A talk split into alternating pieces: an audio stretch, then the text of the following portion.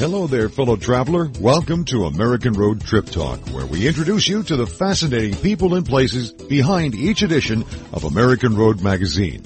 I'm your host, Foster Braun. Two Rivers, Wisconsin is a town in love with history.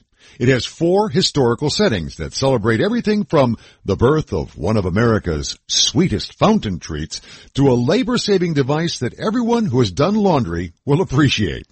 Carol Schwantes, who is one of the guides at the Washington House Museum, is our guide to the wealth of history in this Lake Michigan town.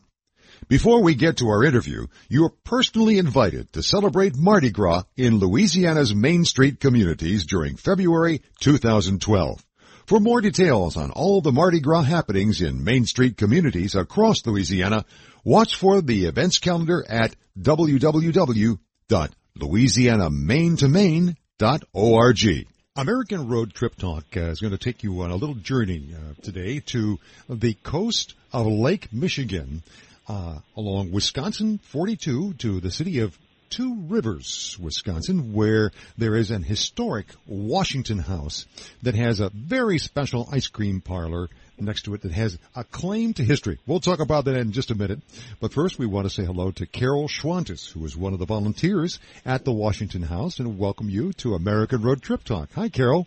Thank you. Carol, tell us a little bit about the Washington House and its history and what makes it so special there in Two Rivers. Well, it's the first Uh, museum that the Two Rivers Historical Society uh, started. We have four museums now, but the building itself was built in eighteen fifty as a hotel.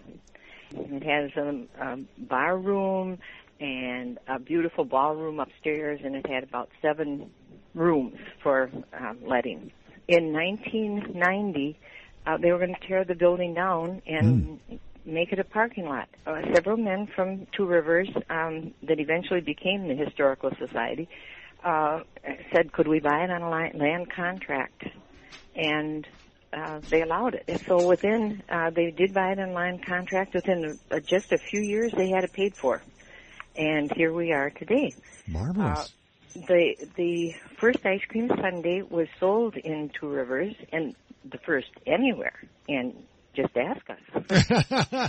I know that you were, there's a bit of a battle that's going on between uh, the city of Two Rivers and Ithaca, New York, has yes. put a claim in but, against it. But anyway, you folks are staunchly uh, oh, insistent that, that the sundae was invented there. I, I want to hear the story about that, because I understand that that's not, has that ice cream parlor, it was, is Ed Berner's ice cream parlor, am I right? How is it connected to the Washington House? Actually, it was in the building uh, to the south of us, but when they were going to tear this, uh, well, that was torn down. The Ed Berner ice cream parlor was torn down in nineteen seventy-nine. Mm-hmm. And so uh, when we took over the Washington House, we decided that it should have an ice cream parlor in honor, in his honor, because we're just down the street from where he was. Sure. And that's the way it got started. I see. So um, is, now is there an ice cream parlor there in the Washington House as well? Yes. Aha. Mm-hmm. And and do you offer any particular kind of uh, special Sundays, commemorative Sundays? Well, we have the Washington House. Uh, and the volcano.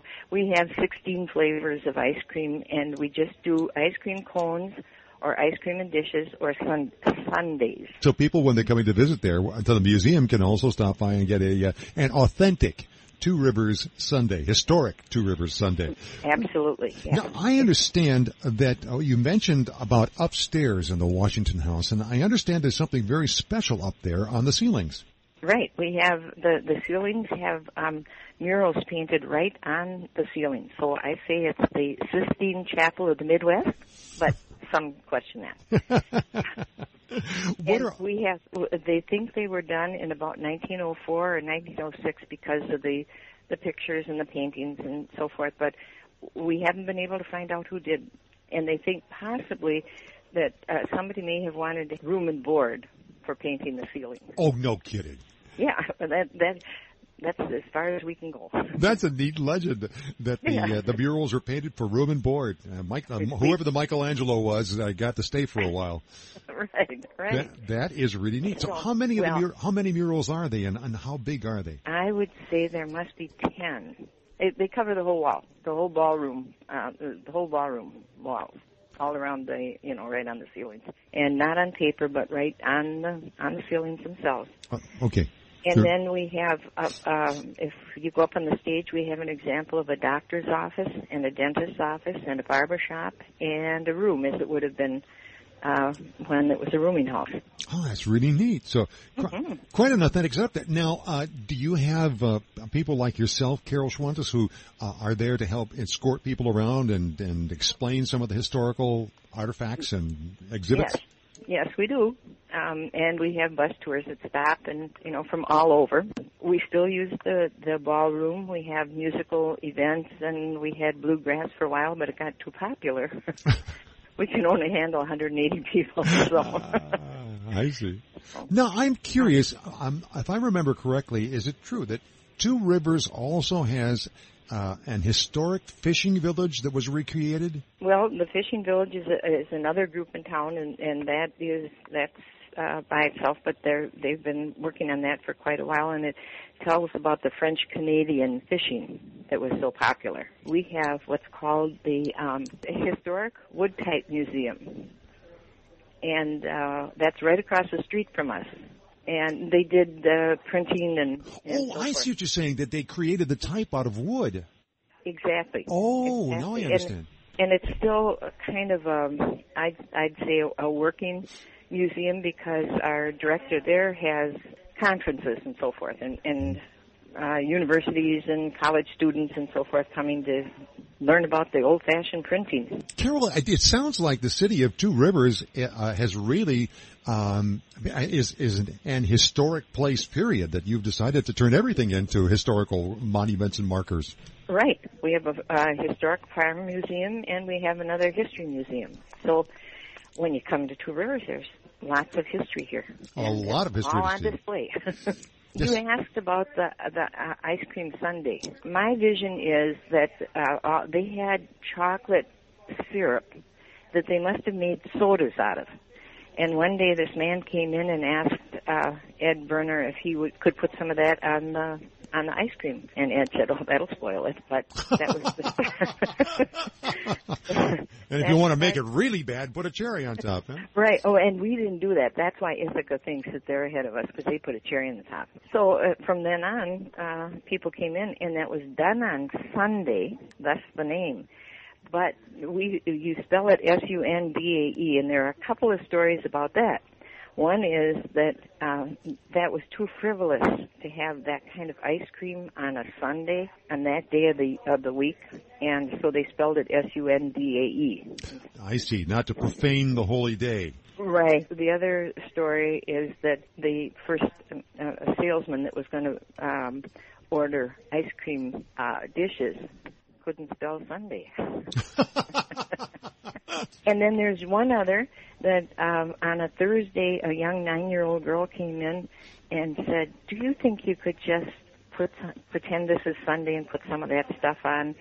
And they did. And since then, we have the last Thursday in June, we have Sunday Thursday in our park. We have a park in the middle of town in her honor. And then they sell, they give twenty-five cent Sundays and have a band concert and so forth. Am I right in hearing, and, and this, this city is full of, chock full of historic things and firsts, that Two Rivers was also the first place to have a gas dryer? That was done at Hamilton Industries in the nineteen thirties, and there was something wrong with the door, and they said, oh, nobody would ever want one of these things, so they stopped making them. Oh, my goodness.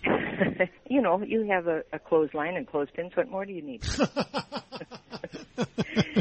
But later on, in that Hamilton industry, that's right across the street from us, that's where the Wood Type Museum is in the back of that building. I see. And and they um, continued to make them for other companies later on. But that was where the first gas-powered residential clothes dryer was built, was at the Hamilton uh, plant mm-hmm. there. Is Hamilton Industries still there today? Uh, there's a little production done there. They they did the wood-type printing, and they, they uh, because they had wood, then they made children's furniture like cribs and uh, that sort of thing. Carol, I really appreciate all your little insights, these great stories about history, and it sounds like the city of... Uh, Uh, Two Rivers, Wisconsin is a mecca for historical things, uh, whether it's Sundays or clothes dryers or the Washington House. And I want to thank you very much for giving us a, a little tour with all these interesting stories. Well, thank you for calling. Thank you very much for being with us on American Road. Okay, thank you. I hope you enjoyed this American Road Trip Talk and that you will join us each week for a new interview from the American Road. By the way, if you like these podcasts, then you're just the person who should subscribe to the digital edition of our magazine. Go to American Road Magazine dot com and click on the Preview Our Magazine icon. You'll get a nice sample of the digital layout and the opportunity to sign up for electronic delivery of our next issues. While you're on our homepage, check out our blogs, trip suggestions, special deals, sweepstakes, and so much more. You can even friend us on Facebook and follow us on Twitter. Till we meet again on the American Road for another Trip Talk, this is your host, Foster Braun, reminding you that the joy is in the journey.